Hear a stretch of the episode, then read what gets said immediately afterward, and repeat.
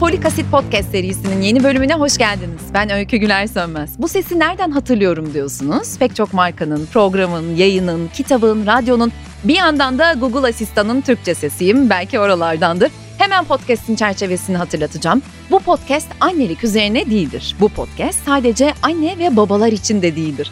Bu podcast folik asit sebebiyle olduğunu düşündüğümüz, hepsi birbirinden zeki, birbirinden becerikli yeni neslin duygusal, fizyolojik, mental gelişimlerini, eğitimlerini, kariyerlerini planlamalarına destek veren herkes içindir. Bu podcast çocuk yetiştirmeyi dert edilmiş herkes içindir. Bunlar hep folik asitte eğitimlerini, kariyerlerini, hayatlarını, çocuk gelişimine adamış, yayınlarını takip ettiğimiz, maceralarından ilham aldığımız uzmanlara, akademisyenlere, eğitmenlere ve özel isimlere bu işin alameti farikasını soruyoruz. Bu bölümde de bu işin alameti farikasını küçük yaşlarda yüzme sporuna başlayıp ardından Avustralya'da aldığı eğitimler sonrası yüzme eğitmenliği kariyerini tercih eden, çocuklara önce suyu sonra yüzmeyi sevdiren bir isimle Wufi Yüzme Okulu'nun kurucusu sevgili Mehmet Vefa ile konuşacağız. Hoş geldiniz. Merhaba, hoş bulduk. Şimdi bir nesle özellikle Kadıköy Bağdat Caddesi'nde oturan bir nesle hemen hemen her çocuğa diyeyim. Bence suyu siz sevdirdiniz. Gerçekten benim de kızım dahil olmak üzere pek çok çocuğa yüzmeyi siz öğrettiniz. Şimdi Wufi Mehmet Hoca deyince benim gördüğüm çocukların gerçekten gözünün içi gülüyor. Bunda elbette ki eğitimleriniz, donanımlarınız, belki karakteristik özellikleriniz ama hepsinden de önemlisi çocuk sevgisi ve çocuklara bir şeyleri öğretme arzunuz yatıyor diye düşünüyorum. Ee, Mehmet Hoca yüzmeye nasıl başladı? Ne oldu da yüzme eğitmeni olmaya karar verdi? Neden Avustralya? Sonra da Buffy'yi konuşalım. Tabii ki. Öncelikle çok teşekkür ederim beni davet ettiğiniz için. ee, aslında çok küçük yaşta Galatasaray e, Spor Kulübü'nde e, yüzdüğümüz top oynadım. Ama 13-14 yaşlarında e, sağlık sorunları sebebiyle bıraktım. Ondan sonra e, yaklaşık 30 yaşına kadar e, yüzmeyle pek bir alakam olmadı. 30 yaşına kadar neler yaptım? Her genç gibi e, işte okullar bitirildi, askere gidildi. Daha sonrasında bir iş deneyimleri, tecrübeleri ve sonrasında e, bir memnuniyetsizlik hali oluştu. Ülkeden, kendi hayatımdan, belki ailemle ilişkilerimle ilgili de olabilir bir takım e, deneyimler yaşadım ve dedim ki benim farklı bir şey yapmam lazım ve bir yere gitmek istiyorum, uzaklaşmak istiyorum. Daha sonrasında hiç aklımda yokken Avustralya fikri belirdi. Ee, İddialı da bir fikir. Evet ve e, daha bir tanıdığım dedi ki neden en uzak yere gitmeyi tercih ettin? Güzel Bunu soru. daha sonrasında e, o söyleyince fark ettim. Gerçekten en uzak yere gitmeyi tercih etmişim. Herhalde bir şeylerden uzaklaşmak istedim. Hmm. Ee, Avustralya'ya gittiğimde de aslında ne yapacağımı bilmiyordum. Ee, sadece bir vize tipi vardı ve bir yıl bana orada çalışma izni veriyordu ve yaşama izni veriyordu. Ee, oraya gittiğimde dedim ki e, işte işlere başvuruyorum hiçbir yerden yanıt gelmiyor. E, normal bir e, süreç yaşıyorum ve bir gün havuza gittim yüzmeye. Dedim ki işte biraz sağlık, sağlıklı yaşamı e, tercih edeyim. Burada en azından yüzme kültürü var. Çünkü bir ada ülkesi, muhteşem beachler, harika havuzlar. Her semtte olimpik havuzlar var. E, sağlıklı bir ortam, herkes e, pozitif. Tamam dedim bir havuza gittim ve orada bir can kurtaran gördüm. Dedim ki e, bu eğlenceli ve yani sakin bir işe benziyor. Ben de yapabilir miyim? E, vallahi dedi iki günlük bir kurs var yapabilirsin. Ve can kurtaranlık kursuna gittim orada. Can kurtaranlık için e, başlangıç, aquatik endüstrisine başlangıç adım olarak düşünüyorlar. Çünkü yüzme ve su aslında güvenlik sebebiyle çok önemli. E, çünkü bir su birikintisi çocuklar için çok tehlikeli olabiliyor. Hı hı. O yüzden de Avustralyalıların yaklaşımındaki en önemli şey güvenlik. Bu yüzden can kurtaranla e, başlangıç adım olarak düşünüyorlar akvatik hmm. endüstrisine. E, ben de can kurtaran olmaya başladım. E, can kurtaranlık e, olmaya karar verdim ve e, işte iki günlük kurstan sonra da bir ay içinde bir can kurtaranlık mesleğini icra etmeye başladım diyelim. Bir havuza başvurdum ve orada çalışmaya başladım. Can kurtaranlar öyle havuz başında duran adamlar yani pek bir şey yapmıyor. Çünkü havuzda kadar. pek bir şey olmuyor. Daha çok denizdeki surf hmm. ortamlarında olan e, yani hakikaten tehlikeli olan o dalgalarda, akıntılarda tehlikeler olabiliyor. Onun dışında havuzda pek bir tehlike yok. Hmm. Ama işte e, ortam sıcaklığı, su sıcaklığı, pH kontrolü, onun senior lifeguard'da işte e, rapor edilmesi ve onların aksiyonu ile ilgili. E, ben de bir 6 ay kadar yaptım bu işi. Ondan sonra Tabii mesleğim, mesleğim gereği, jankutanlık gereği hep ayakta duruyorum ve izliyorum. Havuzda yüzenleri izliyorum, yüzme ders alanları izliyorum, öğretmenleri izliyorum. Dedim ki ben yüzme öğretmeni olabilirim ya. Yani eğlenceli bir işe benziyor. Çocuklarla da hiçbir fikrim yok bu arada yani iki tane yeğenim var. Onun dışında da çocukları çok seviyorum diye bir şey iddiam kesinlikle yok. Dedim ki yüzme öğretmeni olabilirim ben. Nasıl olunuyor? Dediler ki iki günlük kursu var. Yine. e, tamam o zaman gittim o kursa ve işte hemen çalıştım havuza başvurdum. Dedim ki ben aldım. Aa tamam hoş geldin. Zaten yani bir güzel bir ilişkimiz var. Tabii ki bizde de boşluk vardı. Çalışmak ister misin? Çok isterim. Çalışmaya başladım ve çok sevdim. Çocuklar beni çok sevdi. Ben çocukları çok sevdim. Ee, Onu bulmaya gitmişsiniz Avustralya'ya resmen. Belki de çünkü insan aslında ne yapacağını bilemediğinde bütün olasılıklar aslında kapı kapı kapı karşısında açılıyor. Eğer ben bir şey olmaya gitseydim herhalde Avustralya'ya onu olabilir miydim, olamaz mıydım, bunun hayal kırıklığı nasıl olurdu ya da olduğumdaki duygular nasıl olur bilmiyorum ama sonsuz olasılıklarla gittim Avustralya'dan gerçekten en sevdiğim şeyi yaparak o içimde yanan ateşi keşfederek geri dönmüş. Harika oldum. bir öykü olmuş Evet. gerçekten. Wufi'ye gelelim. O maceranın ardından İstanbul'a geliyorsunuz. E, yüzme okulunu kuruyorsunuz. Şimdi e, bilmeyenler için biraz Wufi'yi anlatalım. Kaç yaştan itibaren çocuklar yüzme eğitimi için geliyor size ve neler oluyor orada? 6 aydan itibaren çocukların gelmesini tavsiye ediyorum. Buradaki ana sebep çocukların biraz boyun kontrolünü geliş, e, geliştirmesi ve birazcık da bağışıklık sistemlerinin güçlenmesi. Her kültürde aslında bu farklı. Dubai'de ya da Rusya'da 3 haftadan itibaren çocukları havuza e, davet ediyorlar. Avustralyalılar buna 4-6 ay diyor. Çünkü birazcık gelişmiş olmasını istiyorlar çocukların. Çünkü sonuçta kapalı bir havuz, e, klor veya neyle temizleniyorsa o su buharının etrafa verdiği ve çocukların henüz tam gelişmemiş olan e, bağışıklık sistemine ya da respirasyona e, zararları olabileceğinden dolayı çok erken yaşta değil de biraz daha birkaç ay geçtikten sonra hayata geldikten birkaç ay geçtikten sonra havuza girmelerini daha çok tavsiye ediyorlar. Aslında burada en önemli şey pozitif öğrenme deneyimini sunabilmek Hmm. çocuklara. Çünkü birincisi güvenlik, ikincisi de o pozitif öğrenme deneyimi. Çünkü e, güvenlik her şeyin başında geliyor. Eğer güvenli bir ortam sağlayamazsak zaten e, baştan çuvallamış oluyoruz. Bu güvenli ortamını da sağlamak için e, can kurtaranlığın verdiği deneyimlerden çok yararlanıyorum. Çünkü aslında güvenlik bir tehlike oluşmadan onu öngörerek engellemeyi becermek oluyor. E, onun içinde kaygan zeminler, köşeler, e, çocukların e, suyun içinde ve etrafında güvenli bir şekilde hareket etmeyi ve güvenlik bilincini kendi kendine oluşturması için hep e, pozitif iletişim dili kullanarak çocuklarla iletişim kurmak gibi birçok detayla e, çocuklarla ve ebeveynlerle e, çalışıyoruz, e, görüşüyoruz, yaşıyoruz beraber. Çünkü bu birlikte yaşanılan bir deneyim. E, sadece ebeveynin tek başına ya da sadece eğitmenin tek başına başarabileceği bir şey değil. Ama keyifli geçiyor. Peki şimdi e, yine hiç bilmeyenler için soruyor olayım ben bunu kendi anlatası geliyor ama siz anlatın istiyorum. 6 aydan itibaren e, bebekler e, ebeveynleriyle birlikte gelerek e, başlıyorlar. Önce tabii su sevgisi ardından 6 aylık bir bebek herhalde yüzmeyi öğrenmiyor. Neler oluyor orada? Aslında programı 3'e bölüyoruz. 3 ayırıyoruz. 0-3 yaş ebeveyn bebek programı, 3-7 yaş çocuk öğrenme programı ve 7 yaştan sonrası da çocukların kendi alanında e, istedikleri şekilde veya öngörülen şekilde ilerlediği program. Şimdi 0-3 yaşta ebeveynlerin suda olmasını tavsiye ediyoruz. Çünkü çocuklar kendini güvende hissetmek istiyor. Çocukların en güvendiği kişi ilk kez orada havuzda gördüğü e, eğitmen değil, anne veya baba veya bakım veren her kimse o kişi oluyor. Kendini güvende hissettiği zaman çocuklar keşfetmeye, merak etmeye ya da bir şeyler denemeye ve deneme yanılma yoluyla öğrenmeye daha açık oluyorlar. Çünkü aslında yüzme dediğimiz şey suyla kurulan ilişki, bedenin suyla kurduğu ilişki. İşte bu suyla kurulan ilişki ancak kendini güvende hissedince sağlıklı bir yolda ilerleyebiliyor. 3 yaştan sonra ebeveynleri ya da 3 yaştan sonra ebeveynleri suyun dışına alabiliyoruz. Ama isterse çocuk yani ihtiyaç duyuyorsa suyun içinde veya suyun kenarında hemen çocuğun yanında olmasını tavsiye ediyoruz. Çünkü yine çocuk kendini güvende hissetmek isteyebiliyor ve henüz eğer hazır değilse çocuğu ebeveynden ayırmak ya da işte havuz kenarında bekletmemek ya da dersi izletmemek gibi bir şey çok sağlıklı olmuyor. Ben her zaman çocukların tarafındayım ve çocukların ihtiyacı her neyse onun sağlaması taraftarıyım. Avustralyalılar da zaten bu konuda e, bunu destekliyor. Diyor ki 4 yaşına kadar çocukların ihtiyaç duyuyorsa ebeveynleri suyun içinde olmalıdırlar. Peki 4 yaşından sonra 12 yaşa kadar mı? Kaç yaşa kadar gelinebiliyor? Ben gelebiliyor muyum? Tabii ki gelebiliyorsunuz. Ben suyla ilişkisini geliştirmek isteyen herkese tavsiyeler vermeyi, bu konuda sohbet etmeyi, karada da bazı e, hareketler yapmayı yani e, nefes kontrolü geliştirmek için çocukların ya da yetişkinlerin banyoda, havuzda, denizde yapabilecekleri şeyleri konuşmayı seviyorum. Çünkü bunların hepsi aslında ilintili. Yani suyla ilişki banyoda başlıyor. Daha ilk banyodan itibaren havuzda ve denizde devam ediyor. Su korkusu gibi çok hassas bir dönem var çocukların hayatında. Her çocuğun e, hayatında oluyor neredeyse %99'da diyebilirim. O su korkusunu aşmak için de aslında e, birazcık anlayışa, hoşgörüye ve sevgi diline ihtiyaçları oluyor. O konuları da zaten biraz sonra bol bol konuşacağız. Bence tam da şimdi konuşalım. E, çünkü bazen kendimi bile bunu yapmamam gerektiğini bildiğim halde soğuk değildir anneciğim biraz hareket et ayaklarını çırp alışırsın dediğim günleri hatırlıyorum gerçekten. Bunu yapıyoruz. Tam da yapmamamız gereken şey bu mu?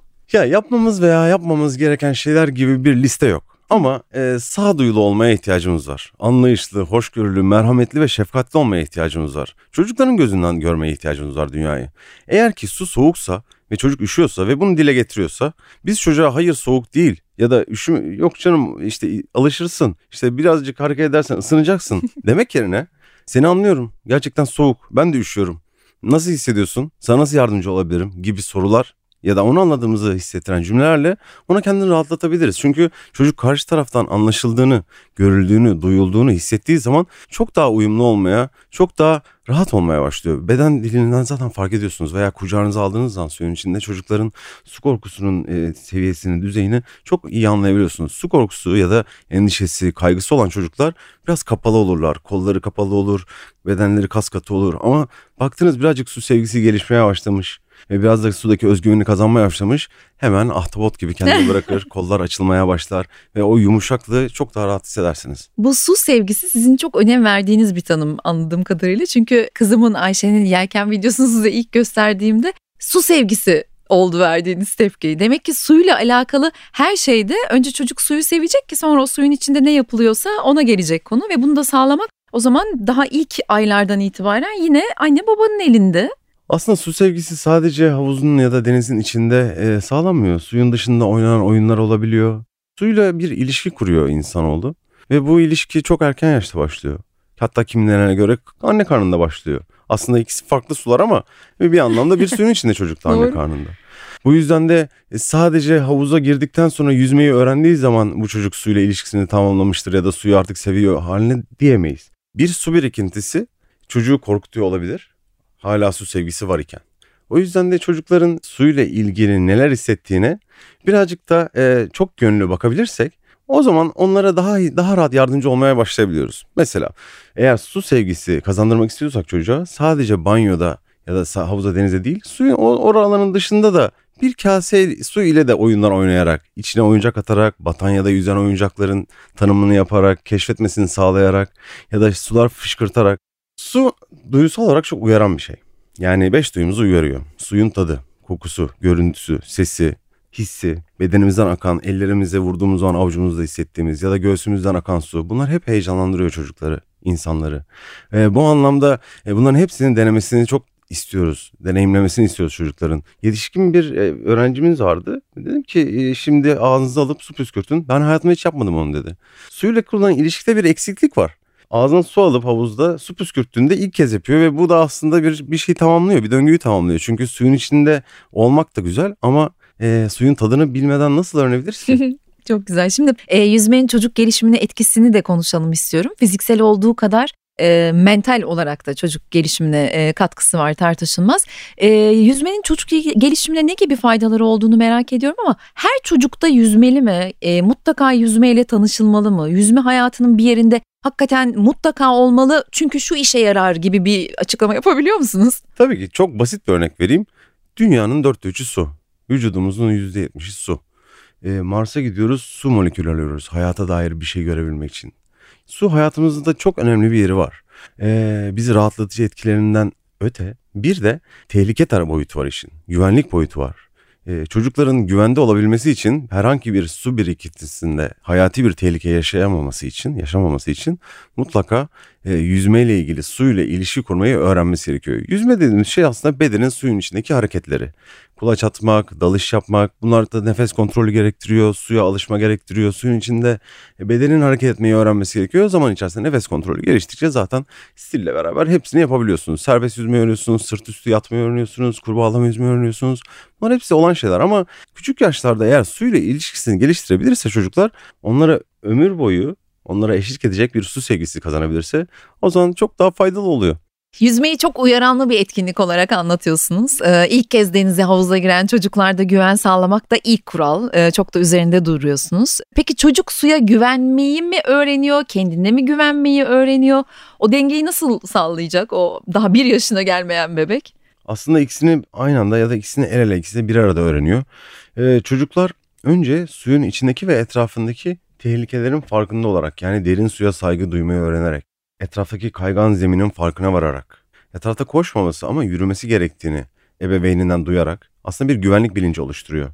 Çünkü suyun içinde olduğu kadar etrafında da e, güvenliğin e, farkında olmalı çocuk. Aksi takdirde e, yaralanabilir ya da tehlikeli bir şeyler olabilir. Aynı zamanda duvar bilincinin geliştirmesini istiyoruz. Çünkü çocuklar suya düştüğü zaman arkalarını dönüp duvarı, duvarı tutmalarını istiyoruz. Kendi can güvenliğini sağlamanın iki tane yöntemi var suya düştüğün zaman. Ya suya düştüğünde sırt üstü yatıp nefes yolunu açacaksın ve sakince bekleyeceksin yardım gelene kadar. Bu zor zor bir yöntem çünkü kulakların içine su giriyor. Suyun kaldırma kuvvetiyle bir anda maruz kalıyorsun bütün vücudun ve aynı zamanda sakin kalman gerekiyor ve beklemen gerekiyor ve o sırada ağzın burnun suyun içinden çıkmış olduğu için zorlanabiliyorsun. İkinci yöntem ise suya düş, arkanı dön, duvarı tut. Hmm. Bu iki yöntemi de çocuklara tanıtıyoruz. Ama istiyoruz ki bir duvarın nerede olduğunu bilsinler. O yüzden de adım adım e, ben derslerimde de yapıyorum. Ebeveynlere de çocuklarıyla suyun içinde olduklarını yapmalarını tavsiye ediyorum. Adım adım yüzme eğitiminde tek bir doğru yok. Her çocuk farklı şekilde öğreniyor ve her çocuk kendi hızında öğreniyor. Çocukların kendi hızına saygı duymayı da öğrenmemiz lazım. Çünkü onlar ya hiçbir güneş vaktinden önce doğmuyor diyor Mevlana. hiçbir çiçek vaktinden önce açmıyor. O yüzden de bekle senin de zamanın gelecek. O çocuk da yüzmeyi öğrenecek. Suyla ilişki kurmayı öğrenecek. Sadece korkularından, endişelerinden, kaygılarından birazcık sıyrılması lazım. Bu da nasıl olacak? Güven duyarak. İşte çocuklara e, sunduğumuz yöntemde building blocks deniyor. Yani e, üst üste tuğlaları koyarak birden beşe bir anda vites atmıyoruz. Önce birinci zorluk, önce sonra ikinci derece zorluk, sonra üçüncü derece zorluk. Zorluk derecesini hep adım adım arttırarak, mesafeyi adım adım arttırarak, derinliği adım adım arttırarak. Bir çocuk karşısına, çocuğun karşısına geçip duvara oturttuğunuzda genelde veliler, ebeveynler uzakta beklerler. Hadi atla, daha önce yapmıştın, kendine güven, sana inanıyorum. Bu tip e, iletişimler eski tip, eski evet, geleneksel. Evet biraz yapıyoruz, yaparsın diye. Yaparsın. Aslında kötü bir niyeti yok. İstiyor ki motive edeyim. Halbuki yine tavsiye ediyorum. Seni anlıyorum. Daha yakına gelmemi ister misin? Bu mesafe sana kendine güvende hissettiriyor mu? İstersen daha yakına gelebilirim. Ve yine sevgi diliyle ve hissederek. Böyle şeyler zorlamayla olmuyor. Ya Mehmet Hoca dedi ki işte inanmıyor ama Mehmet Hoca dedi ki şöyle yapalım. O inanmadan söyleyince olmuyor. Çocuğun hissetmesi lazım. Çocuklar algıları o kadar açık varlıklar olduğu için her şeyi hissedebiliyorlar. Sadece sözcüklerimiz ya da beden dilimiz yani görsel veya işitsel olarak değil. O yaydığımız enerjiyi çok iyi hissediyorlar. O yüzden Kesinlikle. eğer çocuğa güveniyorsak o güveni önce biz içimizde hissedeceğiz. Ondan sonra zaten o çocuk o güveni hissettiğinde adım kendi hazır olduğu kendini hazır hissettiği zaman adımını atacaktır. Kesinlikle. Yüzmenin en kilit noktalarından biri de tabii doğru nefes almak, nefes teknikleri. Ee, nasıl öğretiyorsunuz nefes tekniklerini çocuklara? Nefes üç yönlü. Alıyoruz, veriyoruz, tutuyoruz. Çocukların yüzme öğrenmesi için nefese çok ihtiyaçları var. Nefes kontrolüne ihtiyaçları var. Bu yüzden de nefes tutmayı önce onlara gösteriyoruz. Çünkü eğer nefes vermeyi gösterirsek, nefes vermenin sonrasındaki akt nefes almak oluyor. Nefes al eğer ki bir çocuk suya düştüğünü vars, varsayalım. Suya düştüğünde eğer nefes verirse nefesini almak zorunda hissedecek verdikten sonra. E bu da ona fayda sağlamayacak çünkü suyun altında olduğu için henüz suyun dışına çıkmadığı için e, nefes almak ona kendini e, zor bir duruma sokabilir. Ama eğer ki nefesini tutmayı öğrenirse suya düştü, nefesini tuttu, yavaşça soğunu kaldıracak, arkasını duvara tutacak. Aslında iyi senaryoda nefesini tutmak ona büyük bir e, fayda sağlayacak. Nefesini tutmayı insan nasıl öğreniyor? Yüzümüze su geldiğinde nefesimiz kesiliyor. Nefesimiz kesildiğinde de nefessiz kalma korkusu yaşıyoruz. Aslında insanlar o yüzden ya da bebekler ve çocuklar bu e, zorlukları o yüzden yaşıyorlar. Yüzden su gelmesinden rahatsız olanlar, banyoda kafasını yıkatmak istemeyenler. Bu tip zorluklar hep nefesle alakalı. Genellikle tabii ki şampuan gözüne kaçtığı için de nefes e, duş yapmayı reddeden çocuklar olabiliyor. Ancak genellikle konu nefesinin kesilmesiyle ilgili. Aslında bu yolda da nefesini tutmayı öğreniyor çocuklar. O yüzden çok kontrollü bir şekilde uyguladığımız isim 1-2-3 tekniği var. Hı hı. Yani benim adım Mehmet, çocuk Mehmet'ten bahsedelim. Mehmet 1-2-3 diyerek kafamdan su dökülüyor bir çırpıda. Bu hep aynı ritimde ve aynı hızda yapılmasını tavsiye ediyoruz. Ve ilk seferde hemen surattan dökülmesini çok tavsiye etmiyoruz. Şimdi durup dururken biri benim kafamdan su dökse, 1-2-3 dese bile, adımı söylese bile buna ben tepki gösteririm ve bir daha istemem. Nasıl yapıyoruz? O yüzden kendini güvende hissettiği yerler olan göbek, göğüs, omuz, boyun gibi yerlerden başlıyoruz. Hı. Orası bizim referans noktamız oluyor. Hem çocuk vücudundan akan suyla bir e, fantastik bir duygu yaşıyor, bir e, duygusal olarak uyulma yaşıyor.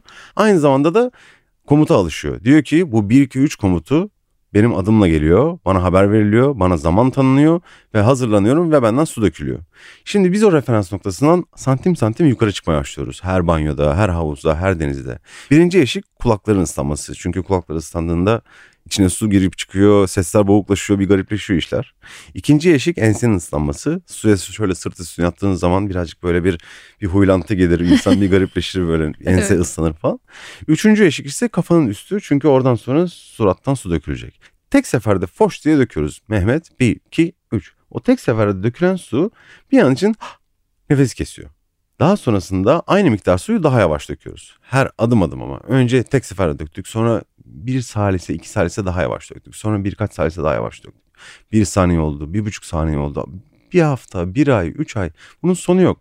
İki yaşındaki bir çocuk 8-10 saniye nefesini tutabiliyor. Eğer ki onun hızına saygı göstererek uzun bir sürede kendi hızında yavaş yavaş onun müsaade ettiği hızda. Harika bir teknik hiç yapmamıştık bilmiyordum da bunu. Ee, ben oğluma yaptım ona rağmen o da 2 ile 2,5 yaşlar arasında tam da pandemi dönemine denk geldi. Şansımıza duş almayı reddetti. Artık gözüne şampuan mı kaçtı Aa. kulağına gelen onu rahatsız mı etti? Mehmet Hoca'nın oğlu nasıl evet, olabilir? Mehmet Hoca'nın oğlu olur mu ya? ee, gerçekten insan e, egosu çok enteresan bir şey. Bununla bunu köreltmeyi ve e, bununla e, yaşamayı öğrendim. Çünkü mesela dünya e, 4 yaşında şu anda bu yaz e, ve geçen yaz denize girmeyi reddetti. İnanılmaz. Çünkü, Sizin ya, de sınavınız bu çok evet, enteresan. Evet. E, bu oluyor bu çok normal. Hiçbir zorlama veya baskı yapmadım. Kimseye de tavsiye etmiyorum. Hiçbir zaman çocuğunuzu bir şey yapması için baskı veya zorlama yapmanıza gerek yok. Çünkü dediğim gibi her çocuk kendi hızını öğreniyor. Mutlaka girecek o denize. E, sebebini söyledi. Ona rağmen çözmekte zorlandık. Dedi ki köpek balığı çıkmasından korkuyorum. Bu, bu yazın başında söyledi. Tamam seni anlıyorum. Girmek zorunda değilsin dedik. Bir girmedi, üç girmedi, on girmedi. Tekne bir yıl anladık, iki yıl anladık. Evet. Çözmeye konuş, konuşuyoruz yani. Nasıl hissediyorsun köpek balıklarıyla ilgili? Seni korkutuyor mu? İşte bu denizde köpek balığı olmaz gibi bize göre normal olan ama onun anlayabileceği zor olan e, e, cümlelerle. Sonunda bu yazın sonunda ama girdi denize ve evet yani şampanyalar patladı. Ee, şimdi her çocuk eğitmenden, yüzme eğitmeninden yüzme öğrenemeye de bilir. Ee, öğrenmeli midir? Ee, çünkü genelde anne babadan veya eşten araba kullanmayı öğrenmek bile çok antipatik bir durumdur. Orada hep bir hır çıkar ama çocukların ebeveynlerinden yüzmeyi öğrenmesiyle ilgili de birkaç tavsiye almak istiyorum. Bir takım oyuncaklar öneriyorsunuz. Makarnayla e, yüzmeye başlıyorlar bildiğim kadarıyla. Ebeveynler bunu kendisi e, yapacaksa denizde olacak büyük ihtimalle. Nasıl bir yol izlemeliler? Çocuk istemiyorsa, istiyorsa veya daha fazla istemesi için o makarnalar neler yapılmalı? Toplumumuzda dikkat ettiğim, dikkatimi çeken bir şey var. Çok fazla müdahale ediyoruz her konuda. Havuz kenarına, deniz kenarına girerek daha e, havuz ve deniz kenarında başlayalım. Havuza yürürken kolunu tutuyoruz. Diyoruz ki burası tehlikeli bir yer. Ben seni bırakırsam sana bir şey olabilir. Tabii. Bu mesaj vermeye gerek yok değil mi? Bırakacağız. Belki yumuşak bir tutuş, belki hiç tutmayacağız. Ve kendisi suya yaklaştığında diyeceğiz ki güvenlik bilinci oluşturmak adına bak burası derin bir su. Sen henüz yüzmeyi bilmiyorsun ama öğreneceksin. Suyu sevdiğini tahmin ediyorum. E, ama buraya çok yaklaşırsan senin için tehlikeli olabilir. Lütfen bir adım geride dur. Yani hep e, düşersen boğulursun gibi negatif cümleler değil. Burası senin için tehlikeli olabilir. Lütfen bir adım geri dur. Ne yapacağını ona yol göstererek ya ona bir seçenek sunarak. Yani koşan bir çocuğa koşma dediğinizde sadece koşmakla ilgili bir şey söylüyoruz ona. Ama koşan bir çocuğa dur veya yürü veya yürüyerek dediğinizde ona bir opsiyon sunuyorsunuz. Diyorsunuz ki yürü. O da diyor ki ha tamam benim yürümem gerekiyor. Veya e, işte şeyle deneyimle öğreniyor, düşüyor ve diyor ki ha koşunca tehlikeliymiş ama bunu istemiyoruz. Kendi kendine karar vererek kendi verdiği kararların sorumluluğunu almalarını istiyoruz çocukların. O yüzden de pozitif iletişimlerini çok öneriyorum. Onun dışında ebeveynlere e, ve eğitmenlere Fazla konuşmaya gerek yok. Ben 7, e, 7 yıldır eğitmenlik yapıyorum ama son 2 yıldır sözcüklerimi çok azalttım. Çocukların gerçekten o yaydığımız enerjiyle onlarla anlaşabildiğimize inanıyorum. Ve aynı zamanda çocuklar suyun içinde bir etrafı suyla çevrili bütün bedeni boynundan aşağısı ve nefes kontrolü varsa dalışlar yapıyorlar ve e, bunları hep deneyim yoluyla öğreniyorlar. Suyun içinde ilerlemeyi, suya dalmayı, suyun kaldırma kuvvetini, kendi ağırlığınca batmayı. Biz onlara bir şey öğretmeye başladığımızda onlara sadece tek bir şey öğretmeye çalışıyoruz. Ama onlar sonsuz olasılıkla öğrenmeye başladığında kendi seçtikleri havuzun içinden bir sürü şeyler öğreniyorlar. Kendi deneyim yollarıyla.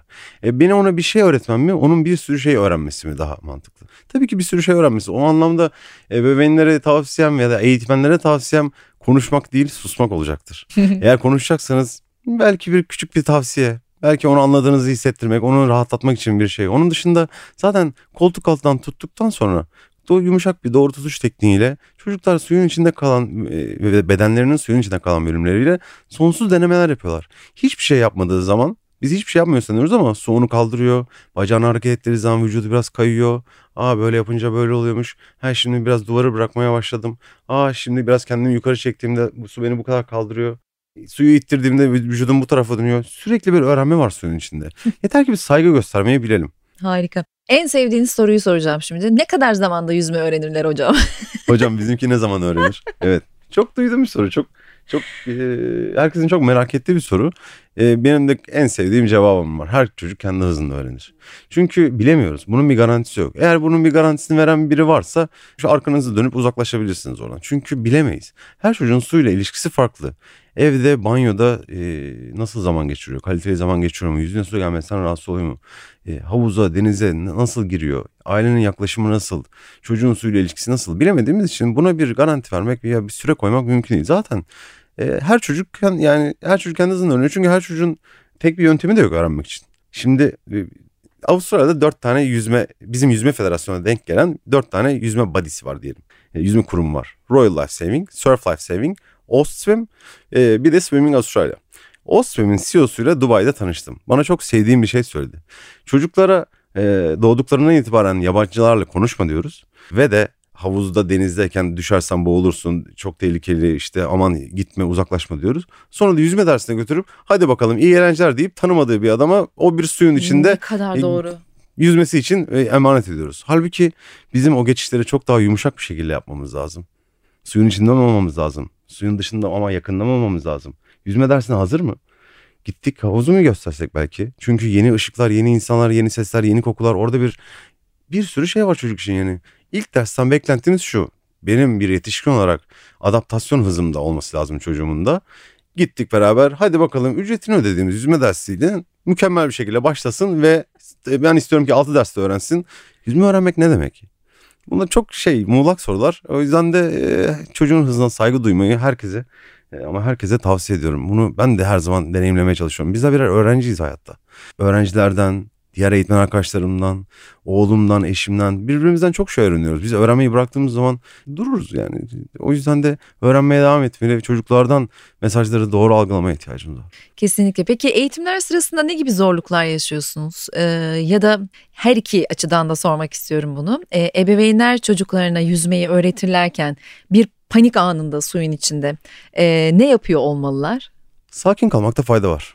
Genelde çocuklar suyun kenarında oynarken dengelerini kaybederler ve düşerler. Bu nerenin derin su, nerenin kara, duvar nerede bitiyor, bu suda ne oluyor gibi şeyleri algılayamadıklarını olabilir. Hakikaten dengelerini oturma pozisyonunda tam olarak sağlayamadıkları olabilir. Suyun içindeki oyuncağa uğraşmak için dengelerini kaybettikleri için olabilir. Bir çocuk suya düştüğü zaman ben ta havuzun öbür tarafında olsam ve çocuğun suya düştüğünü görsem başlarım yürümeye veya hızlı hızlı yürürüm. Giderim suya, suyun içine girerim, yavaş onu kaldırırım. Sen daha yüzmeyi öğrendin mi? Niye atladın suya? Valla güzel bir atlayış. Seni tebrik ederim ama bence duvarı tutsan daha iyi olur. Nasılsın, iyi misin? Gibi sorularla her şeyin yolunun olduğunu, ona destek olmak için, ona yardım etmek için orada hazır olduğumu ve sakin kaldığımı, panik yapmadığımı ona o, o iletmek zorundayım. Çünkü eğer ki ben panik yaparsam bir anda çıkardım sonra eyvah iyi misin? Ne oldu sana? Bir havlu getirin çocuk düştü görmediniz mi? Gibi panik, e, heyecanlı şeyler çocuğa eyvah galiba çok kötü bir şey oldu. Bir Benim başıma büyük bir olay geldi. Ben ne yaptım gibi duygular ve tabii ki kendini ifade etmek için veya bir duygu yoğunluğunu e, yaşamak için ağlayarak ki ağlaması da çok normal çocukların e, kendini ifade etme yöntemleri bu. Ama sakin kalmakta ve e, olayları sakince karşılamakta fayda var. Çok korkunç şeyler olmuyor suyun içinde.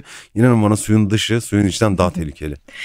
Ee, şimdi belli bir yaştan sonra ya da belli bir yaş derken aslında ilkokuldan söz ediyorum. Bebekliğe göre belli bir yaştan sonra e, bir tane sporu seçsin ve o konuda uzmanlaşsın istiyoruz. Biz yeni nesil ebeveynler bu da doğru mu? Ayrıca tartıştır belki ama ee, şöyle bir yönlendirme yapmak mümkün mü? Yani vücut tipi şöyle olan çocuklar yüzmeye yönelirlerse daha avantajlı olabilirler. Ya da şöyle bir gelişim sağlamak isteniyorsa bedende yüzmeye yönelmekte fayda var. Gibi bir takım yönlendirmeler yapmak mümkün. Mesela kimler yüzmeli? gibi bir şey söylemeniz mümkün mü? Bu soruyu ben de merak ettim ve bir Avustralya bir koça sordum. Dedim ki yüzmede yetenek var mı? Yani yarışlara gidip hmm, bu çocuk iyi yüzüyor biz bunu takıma alalım diye bir şey yapıyor musunuz? Böyle scouting işte Hı-hı. yetenek keşfi yapıyor musunuz? Hayır dedi. Yok öyle bir şey. Çünkü yüzmeye devam ettiği sürece kendini geliştirecektir. Ve kendini ne zaman geliştireceğini, kendi becerilerini, kendi vücudunun suyla ilişkisini ne zaman fark edeceğini bilemiyoruz. Biz sadece o yolu kendi keşfetmesi için ona yöntemlerini söylüyoruz. Yardımlarımızı bulunuyoruz. Her zaman onları yönlendiriyoruz. Ama bir insanın ne zaman kendini geliştirdiğini fark edeceğini bilemiyoruz. O yüzden de aslında bu işte bir yetenek yok. Ama ben şahsen çocukların ilk 7-8 e, yılda yüzme ve jimnastik e, yapmalarını e, şahsen doğru buluyorum. Çünkü bir beden sporu. Beden farkındalığı da çok kıymetli. O anlamda e, hem nefes kontrolünü geliştiren yüzme, e, suyun içinde yapılan o rahatlayıcı, rahatlatıcı etkileriyle yüzmeyi hem de bir beden sporu olarak jimnastiği en azından esneklik. Yani esneklik önemli bir şey hayatta. Bir yetişkin olarak da kararlarımızda Tabii. bile esnek olmayı e, becermeliyiz. O yüzden de bu iki sporu önerebilirim aslında. Peki düzenli olarak yüzme antrenmanlarına katılan çocuklar o yüzme disiplini veya yüzme kültürüyle beraber e, ne gibi bir farklılık yaşıyorlar? Yani yüzme e, düzenli olarak yapıldığında çocuğun hayatında nasıl bir fark e, yaratmaya başlıyor? Valla anne babanın hayatında yaz kış havlu yıkamak. ya da işte mayoları kurutmak, tekrardan yüzmeye taşımak, soyundurmak, giydirmek. Ee, ama e, yüzme haftada bir kez yapılması en azından ilk 7-8 yıl. 4 stilde öğrenene kadar. Haftada bir kez yapılması ve yarım saatlik dersler yapılması son derece yeterli bir spor. Hmm. Türkiye'de bu sporun birazcık aslında her sporda bu var galiba. Ee, çok hızlı ilerlendiğini ve kaliteden çok kantiteye yöneldiğini yani idmanın kalitesinden ziyade sayısını arttırarak çocukların gelişiminin hızlı gelişiminin yine kendi zamanına saygı göstermeden hızlı gelişiminin e, sağlamaya çalıştığını görüyorum. Bu anlamda belki keşke yüzme okullarına buradan beni bir kişi bile dinleyebiliyor olsa e, çocukların antrenman sayını bu kadar arttırmayın. En azından haftada bir ile başlayıp 7-8 yaşında haftada 2'ye, 9-10 yaşında haftada 3'e ve gitgide her yıl 2 yılda bir bir e, arttırarak antrenmanlara devam etmeniz e, talep edebilirim. Çünkü e, Amerikalı olimpik atletleri, Avustralyalı olimpik atletleri Hı, izlediğimiz, dinlediğimiz zaman diyorlar ki biz üniversiteye kadar ağırlık kaldırmıyoruz jimde. Düşünün üniversiteye kadar ağırlık kaldırmıyor. Yüzülerden bahsediyorum. Başka sporlardan bahsetmiyorum. Veya haftada iki e, şey günde çift antrenman yapmıyoruz. Hı. Hafta sonları bizde 10 yaşındaki çocuklar haftada 4 antrenman yapıyor. Evet. Bazen hafta sonu çift antrenman koyuyorlar. Aklım almıyor. Sonra drop out oluyor yani bırakıyorlar çocuklar. Evet. Şimdi neden bırakıyorlar? E, yoruluyor sıkılıyor. E, iyi olmadığını hissediyor. Bütün hayatı bu oluyor. Diğer şeylerden eksik kaldığı için. E, bırakmak istiyor. E, bu çocuk ne zaman boş boş oturacak? Ne zaman sinema yiyecek? Ne zaman arkadaşıyla oyun oynayacak? Doğaya çıkacak, kamp yapacak. Hiçbirine vakit yok. E, o anlamda bırakalım çocuk zevk alsın. Birazcık yüzsün, biraz piyano çalsın. Biraz boş boş otursun, biraz arkadaşıyla oyun oynasın.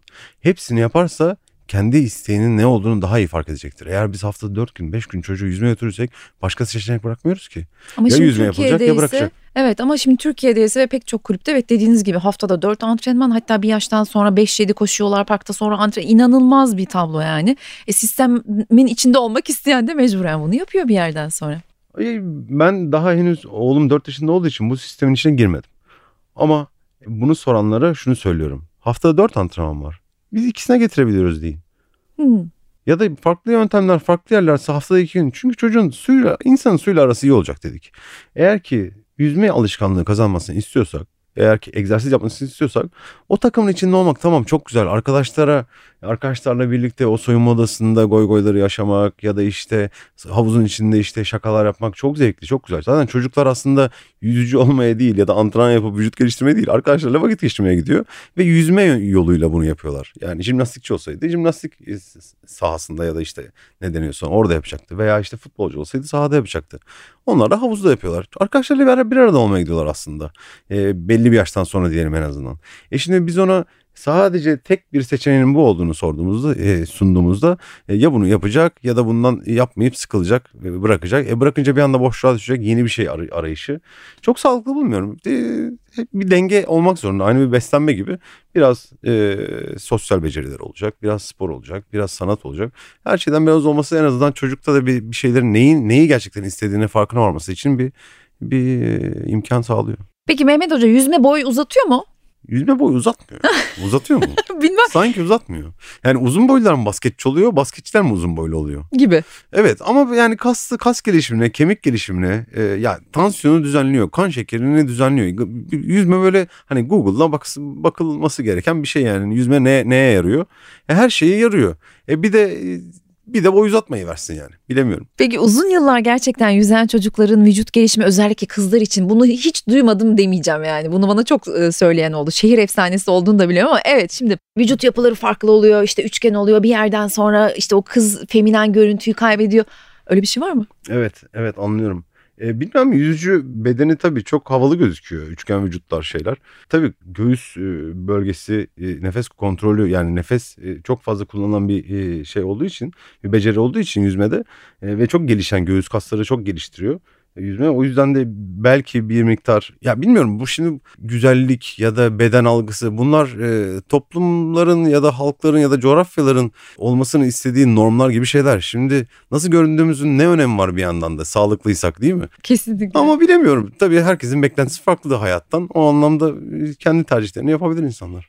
Siz aynı zamanda Down sendromlu, hiperaktif ve işitme engelli özel ihtiyacı olan çocuklara da ücretsiz dersler veriyorsunuz. Değil mi? Evet, Biraz bahseder misiniz? çocuklara da. Çok zevk alıyorum. E, mesela görme engelli çocuklarla çalışmıştım. Duyma engeli olan çocuklarla çalışmıştım. Mesela e, kendim de böyle farklı denemeler yapıyorum. Çünkü çocuklarla o yaydığımız enerjiyle iletişim kurabildiğimize inandığım için aslında herhangi bir e, gelişim farklılığının bizim önümüze geçecek bir şey olduğunu düşünmüyorum. Denemek istediğim şey, denediğim şey e, hiç konuşmadan ders yapmak. Hı hı. Bazı derslerde hiç konuşmuyorum özellikle. Hiç konuşmuyorum ama bir kelime bile etmiyorum ve çok faydalı geçtiğini söyleyebilirim derslerin. Bir sonraki denemek istediğim şey e, gözüme bir şey bağlayıp e, çalışmak ama yanımızda bir can kurtaran falan olsa iyi olur. Çünkü Yok. görmeden şimdi çocuk en azından çocuk bir tehlikeye düşerse onu da göreyim. Harika. Peki son olarak kapatmadan çocuğunu yüzme eğitime başlatmak isteyen anne babalara ne önerirsiniz? Sakin kalın. Çocuğun öğrenme hızına saygı gösterin. Çocukların hızına saygı gösterince her şeyin çok daha rahat ilerlediğini göreceksiniz en hızlı öğrenen çocuk hızına saygı gösterilen çocuktur. Çok teşekkürler. Ayaklarınıza sağlık. İyi ki geldiniz. Teşekkürler. Bunlar hep Folik Asit Podcast'inin bu bölümünde WUF Yüzme Okulu'nun kurucusu, yüzme eğitmeni Mehmet Vefa'yı ağırladık. Programdan notları sosyal medya hesaplarımızdan takip edebilirsiniz. Çocuk yetiştirmeyi dert edinmiş arkadaşlarınızla podcast'ı paylaşmayı, podcast'e abone olmayı, hatta yorumlarınızı yazmayı ve sosyal medya hesaplarımızı takip etmeyi unutmayın lütfen. Instagram'da Öykü Güler Sönmez ve bunlar hep Folik Asit hesaplarından bize ulaşabilirsiniz. E ben Öykü Güler Sönmez. Bir sonraki programda çocuk gelişimine dair bir başka konu ve konukla burada olacağım. Görüşmek üzere, hoşçakalın.